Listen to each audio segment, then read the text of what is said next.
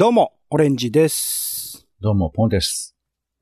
世の中全部種にしよう種ラジ、よろしくお願いします。よろしくお願いします。種ラジは毎日の興味の種をあなたと一緒に拾うポッドキャストです。お相手は東京の街をふらふらマイペースに散歩するお天気散歩人のポンと、映画、演劇、音楽、アート、何でも大好き、カルチャー中毒者のオレンジです。はい、ということで始まりました。4月16日10時です。はい、収録の時間ということですね。はい、よろしくです。はいどうですか？どうですか？あの、地域ではもう統一地方選挙が盛り上がっておりまして。ああ、そうですか。あれ？そんな感じない？まあ、そうですね。うるせえなとは思いますけど。はいああ、いや、それを、それを聞いてるんですよ。盛り上がってるっていうとなんかポジティブな意味合いで取られちゃうから。いやいや、盛り上がってないのよ、はっきり言うと。そうでしょ？いや、だって投票率は結構下がっているみたいだし、うん。場所場所によってはさ、もう無、無投票みたいなところも結構あるらしいじゃない？無投票ってどういうことですか？いや、だからあの、要するに、選挙しなくていいってこと。一人しか出てないとか。ああ、地方、そうね。あの、そうですね。人口が少ないところとかはね。人口が少ないというか、立候補者がいないってことだよね。うん、うん、うん、うん、うんううんん、というのもさすがに東京都内とかではないでしょ、そういうの。いやいや、だからその、統一地方選挙ですから、あの、全地域で行われているものなのでね、ちょっとそういう話もありますけど、なるほど。東京はどうですか？ご関心はあまりない感じですか？そうですね。もちろん選挙は行くんですけど、うん。なんかそうですね。積極的な。確かになんかね、あの、うん国政だと、こういう風に世の中した方がいいって、こう、強い大きい話とかが、なんかまあ、もちろん偏っている面もあるけど、話が聞けるけど、やっぱり。地元の話だと、やっぱこう、地元で何がメリットあるかみたいな話とかの方が強い時もあるよね。そうっすね。うん、うん、うんうん。大体あの、えー市長、区長の、えー不正を暴くか、もしくは、えーあそこの建設物は妥当なのかとか、こういう風なインフラを作ります、みたいな話に、おだから俺が多分解像度が低いんだと思うけど、そういう話が多いイメージがあるよね。なるほど、なるほど。まあ僕も、どっちかというと、公に近いような仕事もしてたりするので、なんかそこら辺多分左右されることもありつつ、具体的にそうっすね、議員さんレベルでそんなに影響があるかなっていうと難しいところもあるし、どちらかっていうとやっぱり選挙カーとかがガンガン来て、まあマイナスの印象を持つ方が多いかな。まあ、その、なんだ、広報だっけ？あのー候補者一覧みたいなのは来ると、いよいよ、ちょっと本腰入れて興味持ってみるかな、みたいな感じはあるんですけど、今のところは選挙カーうるせえな、がメインですね。うーんなんかあの、テレビ番組とかでさ、やっぱこう、組織票がこういうものは決めてしまうんだ、みたいな話をしてて。うん。で、もちろんさ、その、イライラしてる私なんかは、いや、おかしいとかおかしいとかっていっぱい言いたくなるんだけど、うん。で、これ組織票が、まあありますと。じゃあみんな投票した方がいいっつって、じゃあ仮に投票率100%になるとするじゃん。はいはで、それはそれで、なんかいいことだと思うわけ。みんなの意思が、えー反映、反映っていうかこう、みんなが意思を出したっていうのが一ついいことな気はするわけ。い。うん、うん、うん、うん。だけど一方でさ、じゃあ100%になって、オレンジさんが思っていない方向性に世の中もし動いたとしたら、きっと嫌だよね。まあ嫌な気持ちにはなるでしょうね。仕方ないとは思いつつ。そうだからその仕方ないの気持ちが100%に近づけば納得度が上がるのだろうか。どうなのだろうか。どうなんすかねでもマシになるんじゃないですか。100あの、今のその数が少ないっていう状況だったら、みんなもっと選挙行こうよとかっていう気持ちはありますけど、100%になったらね、うんうんそれもなくなるんで、満足度的には上がるんじゃないですか。その上で、まあ、自分たちが目指している方向性になるためにはどうすればいいかみたいなことは、なんか、不動票よりも選挙に行ってる人たちの方が動かしやすいんじゃないかなとは思いますけどね。うんまあ、これはその、そうなってからって話だとは思うんだけど、今だとさ、いや、選挙行かないと。選挙行くことで世の中変わるんだからって言ってたのが、全員選挙行って世の中ぴったりそういう意思っていうのが明確になった時に、結構、うん。愕然とするんじゃないかなって気持ちもするの。おーなりそうですか。そうですいやか。、これは、これは俺は半分おかしいと思って言ってるのよ。だけど、うんうん。今だとさ、選挙に行こうっていう風な言い方で気持ちがこう逃げられるけど、うん。もう全員言ってたとしたら選挙に行こうじゃないんだよね。多分、ステージは。うんうん。うん。そのイシューってどう考えるかっていう風な話にやっとなれるとも言えるから、まあ、そういう一歩ではあるんだけど、でも、うん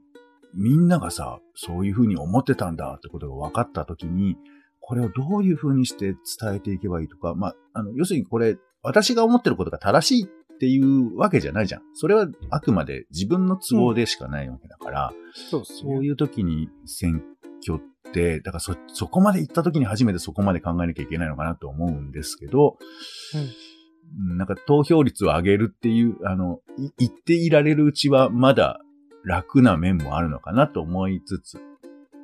なんかでもまあ、この日本においては、ネット投票入ろうがなんだろうが投票率100%になることはないとは思いますけどね。個人的にはね。そうかね。うん。ならないでしょう。結構、うん、身近なレベルとかでも選挙行ってないっていう人も結構いるし、それはなんて言うんだろうな。う。うんーん、政治意識が低いとか、うん、あのーその、入れたい人がいないとか、そういう話ではなくて、うんうんうん。単純に、忙しいとか、うん。選挙に行くという行為において、何らかのメッセージ性を地域、地域において発してしまうっていう人もいるんですよね。うんうん。選挙に行くと、あなた選挙に行ったんだから、この人に入れたのよね、とかっていうレベルの話があるわけですよ。その地域で関与してたりすると。つまり関わってしまうことで巻き込まれるから、結構な距離を置くって意味で行かないっていうことなのかね。そう、どちらとも、どちらの支持層もち地域の中には存在するから、そのどちらにもこう角を立てないっていう選択としては行かないしかないんですよね。ええそんっていうな。人は少なからず多分い,、いると思います。あの、まだまだ村社会っていうのはえ日本え各地多いので、そう村いう意味で言うとまあ村社会、関わらない方がいいか。そういう選択肢もあるのか。で、今まあネットの普及によって本当全然選挙そのものに興味もない人も多いだろうしっていうことで言うと、うん。ないんじゃないかな。戦争起きても多分ないんじゃないかな。うん。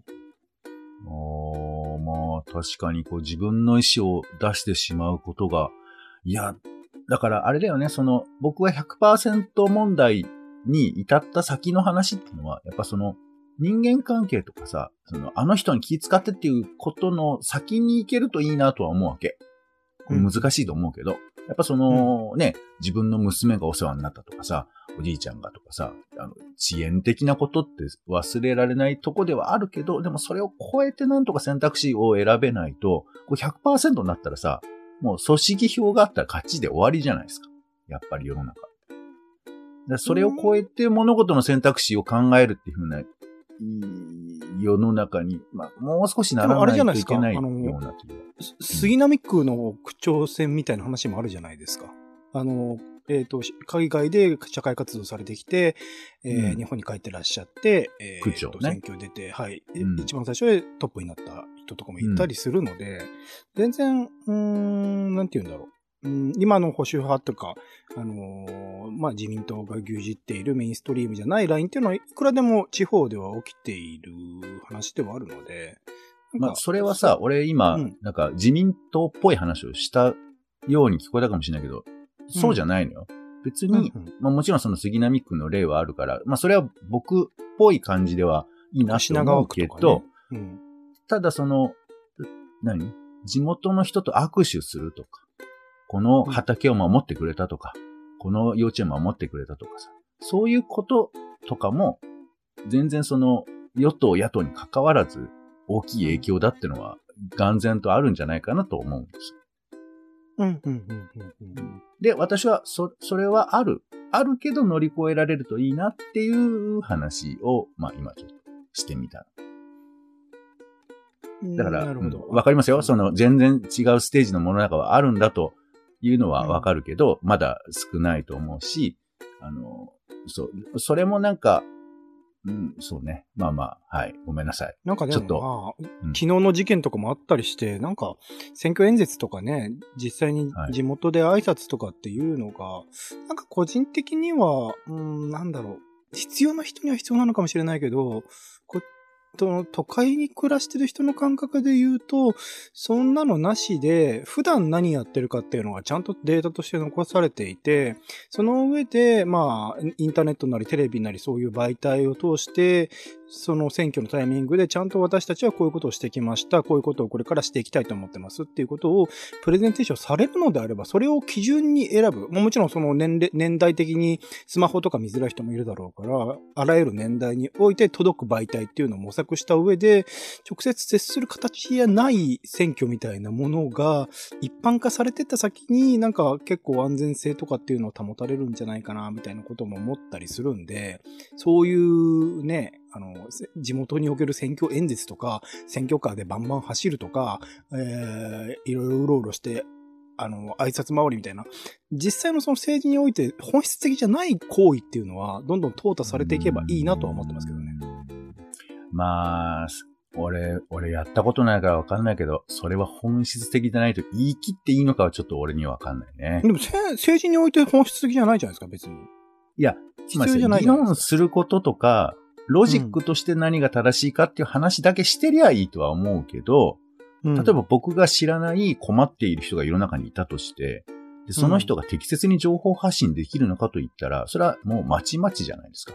だって大多数の多分9割ぐらいの世の中の困りごとなんて僕は知らないわけですよ。うんうん。で、それを情報としてどうやってアクセスできるか、その IT とかなんとか GP なんとかを使えば全部収集できるのかみたいなことでは僕はない気がしてて、むしろでそういうところにこぼれわざわざなんか、あなんか、でかい面してくる議員のところに行くよりはやりやすくないですか？インターネットだからとかそういう。、でかい面をしてる議員がいいとは言ってない。だから、ここが難しくて、旧来型の政治家の姿勢みたいなものとか、あの、まあ、態度みたいなものと、その、まあ、じ地方周りとか、例えば、俺もわかんないよ。駅でああやって喋ってる今姿があって、あの、うんそれは、あの、今回ね、首相がさ、その爆発物投げられた、発煙筒投げられたみたいな事件がありましたけど、まあ、それはそれでびっくりしたけど、でも、本当にさ、なんか駅の前でずっとこう、喋ってる人がいるわけじゃないですか。聞いてくれてないような雰囲気の中で。で、もちろんあれって意味がない気もするんだけど、やっぱその、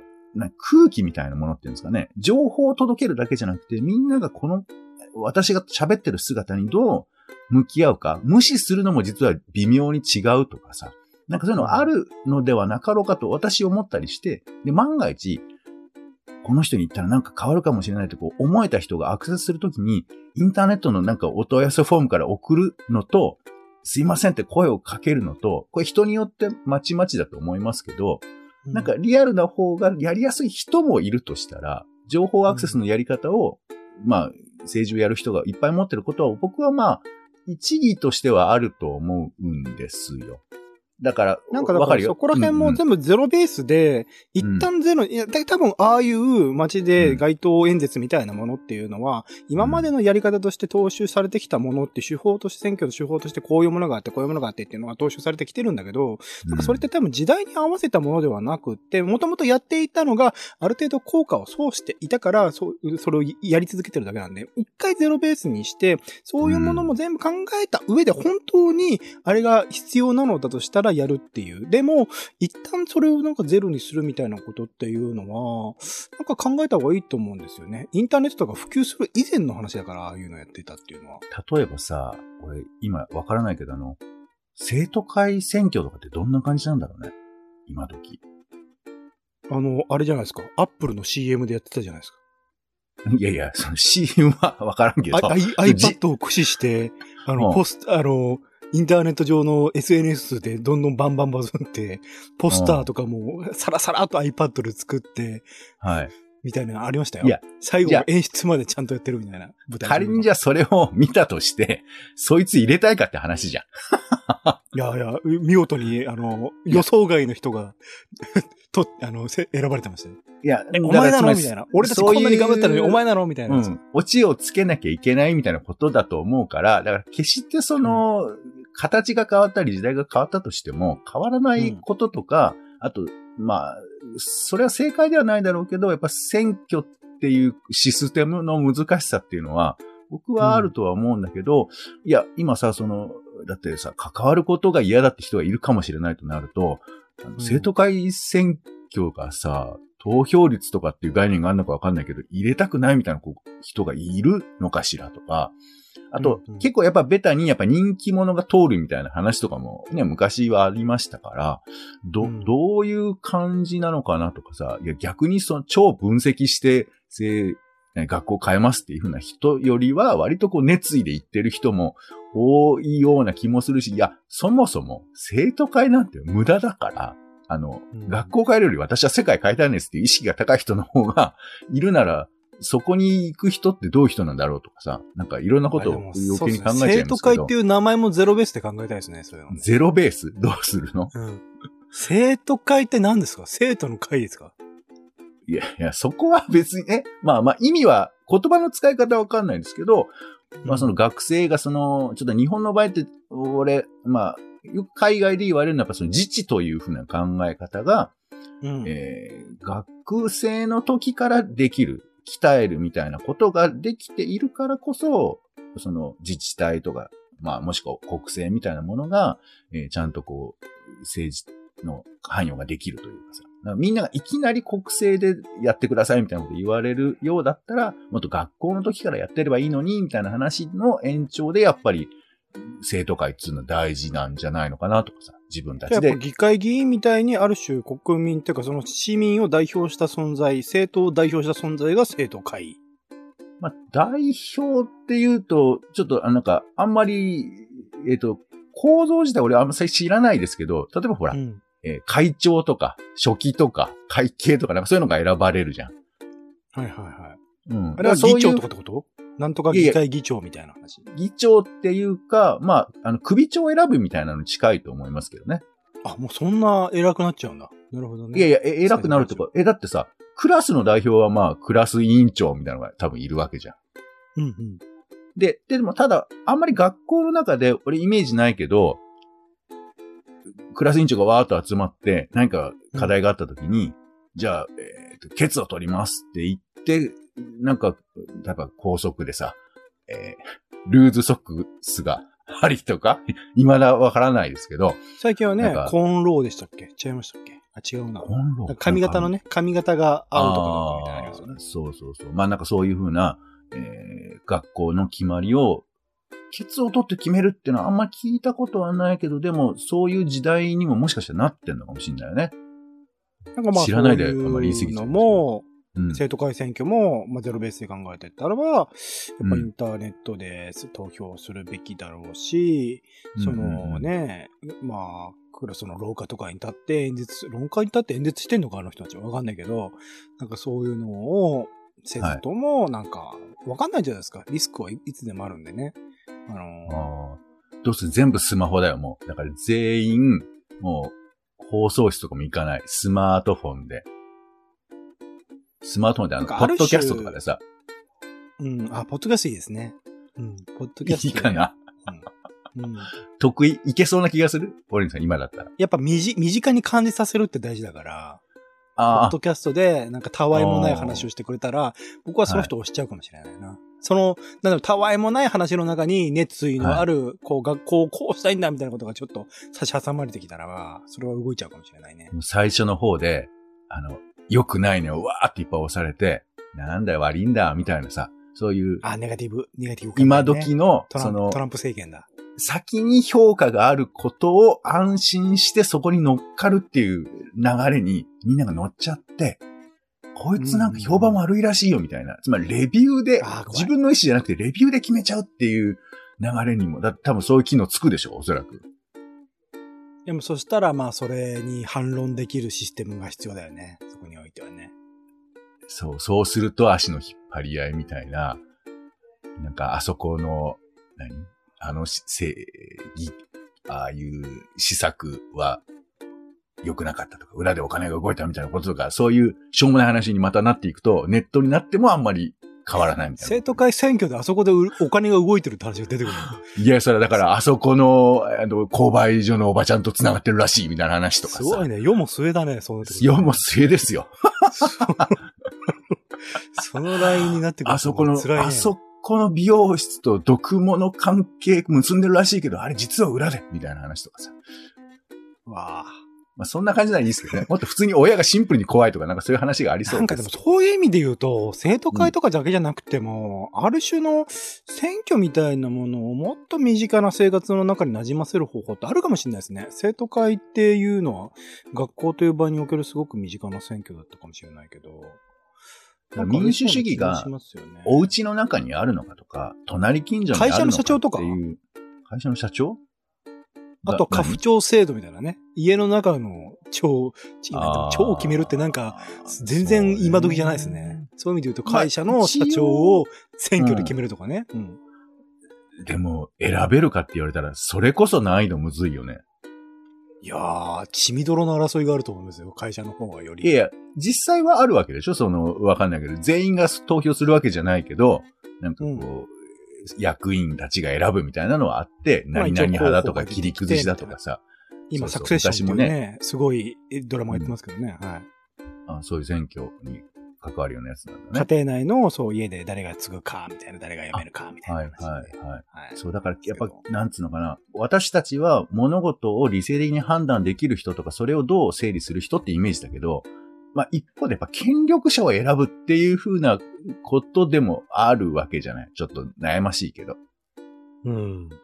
ら権力者選ぶとなると、やっぱ権力だからさ、やっぱそこはなんつうの、うん、なんかこう、いい人を選ぶっていうよりかは、やっぱり、あの、俺が上に行きたいんだって人が、まあ、戦う筋になっちゃうのかもね。うんあ、だから、で一個のなんか議論のその種としての、その、議員の報酬とか首長の報酬とかを、すごくまあ一般企業並みに下げてみてはどうかみたいな話ってどうです？僕結構なんか、ありなんじゃないかなと思って、そのお金のためにこうなる人は減る。まあもちろんそれでもしかしたら質的なもので、なんかいろんな人がこう立候補できて当選しちゃってみたいなところで、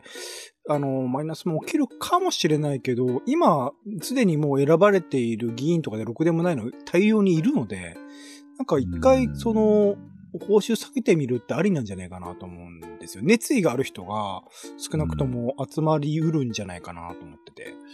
一応ね、一応一般論だけど、例えばオレンジさんが今やってる仕事を、あごめんなさい、ちょっとオレンジさん悪いんだけども、全員を統括して、まあなんかこのうんメディアの方針とかも決めるような、そういう地位になってくださいって言われたとするじゃない？うんうん。で、それでさ、給料は、あの、むしろちょっと下げますんでよろしくって言われたら、うん。あ、いや、あの、た、え、ちょっとその忙しくなる系ですよねみたいな、あの、ちょっと違和感あるとは思うわけ。これ一般論よ。大変な仕事とか責任が増えた時に、一回、そう、あの、解散して、全く、あの、議員も何もゼロになった状態から、もう一回と、選挙するわけですよ。で、報報酬はこの額ですよっていうのが設定された上で、もう一回選挙するとです。いや、そうだけど、だ僕の場合でも仕事を完全に失って、わあ、どこに行こうかなって思ってる時に、うちはこんぐらいの報酬だよ、うちはこんぐらいの報酬だよって出した上で、まあ、うんあの、熱意があるなら安くても行くって話です。じゃそれは安いって言ってるけど、あの、基準よりかは高いみたいな、そういうニュアンスのこと言ってる？それとも結構下げるの？まあ、大企業並みのイメージですよね。だからまあ、あの、ちょっと、で、今よりじゃ上がるよね、オレンジさんね。まあ、ぼ僕で言えばそうですね、上がります。そういうこと。いや、だからさ、その、まあもちろん、今の報酬が高すぎるんだったら、まあそういうふうには思うけど、まあ多少もらってもいいのかなと個人的に思ったりもするし、でも、海外の例とかでいくと、あの、地方自治とかだと、もうただの人とかもいるらしいわけ。うんうん。だって自分たちの世話するのに、そんなのお金いらないよね、みたいな発想もあったりするから、まあどっちもあるんだろうなと思うけど、とにかく偉そうにするのだけやめてほしいよね。あの、俺としては、まあそこ難しいんだけど、また出てくる麻生太郎のイメージですよね。偉そうにしてるって言うと麻生太郎がすぐに出てくるっていうイメージがね。ゃあどうしたらいいってんだよ。すごいですね、あの人ね。キャラ付けが。強い。議員として強い、やっぱり。ですね。何の話ですかこれ。ずっと選挙の話してますね、僕らね。すいません。そこまで興味がないとおっしゃってたんですけど、意外と盛り上がってしまって、すいませんでした。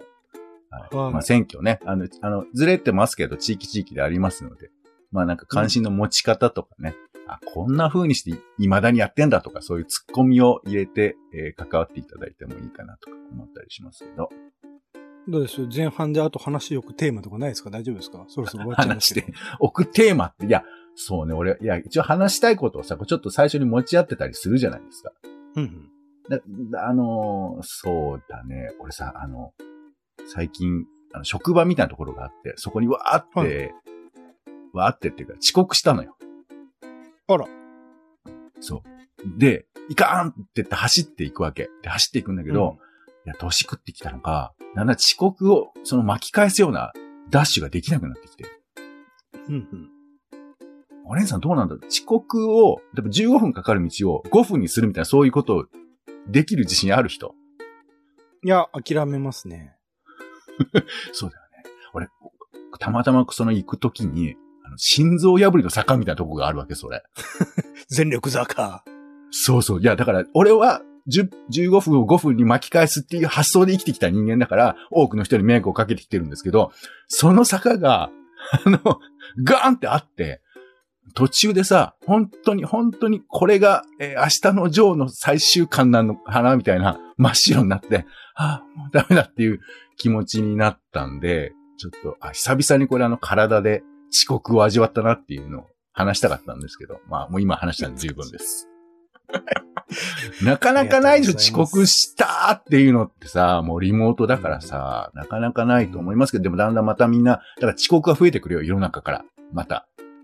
そうですよ。減らないで安西、安西さん思い出しましょう。タモリクラブは思い出しましたけど、安西さんのあの遅刻の弾力をね、思い出しましょう。そうね。安西さんが足りない二人のドラマ出てましたけどね。